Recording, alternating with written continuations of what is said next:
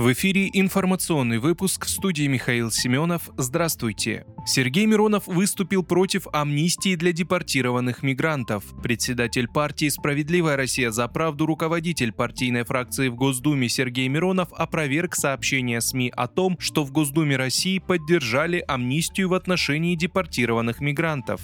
Разумеется, никакого решения на сей счет нет. Некоторые издания слишком широко интерпретировали позицию отдельных депутатов от «Единой России» которым понравилась эта идея, а проталкивает ее строительный бизнес, заинтересованный в дешевой бесправной рабсиле. Лоббистов не волнует, что подобная амнистия даст новый толчок к росту этнической преступности, пояснил парламентарий. Председатель партии напомнил, что по данным Следственного комитета РФ в прошлом году количество тяжких преступлений, совершенных мигрантами, выросло на 10%. Всего правоохранительными органами страны было расследовано 37 тысяч преступлений, 60% которых приходится на жителей среднеазиатских республик.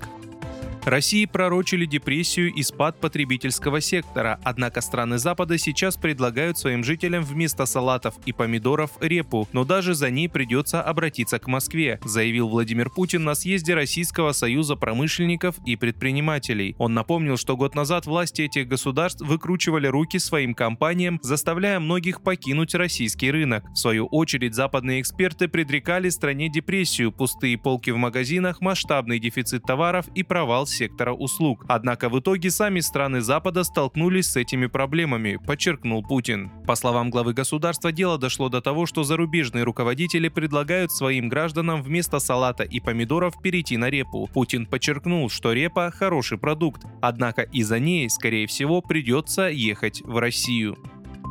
Возгорание горюче-смазочных материалов в гаражном боксе на территории погрануправления в Ростовской области стало причиной взрыва. Об этом сообщает Центр общественных связей ФСБ России. По данным силовиков, возгорание в ремонтной мастерской произошло в 12 часов 20 минут 16 марта, из-за чего произошел взрыв, и здание частично обрушилось. В результате ЧП есть пострадавшие. В то же время губернатор Ростовской области Василий Голубев сообщал, что в тушении огня в здании принимали участие 14 единиц техники и 63 пожарных.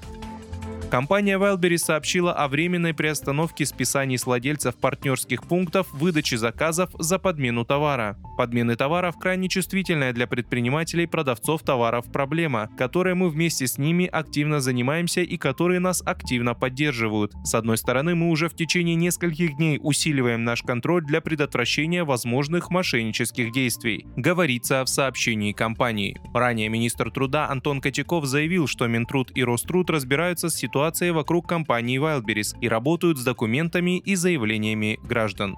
Вы слушали информационный выпуск. Оставайтесь на справедливом радио.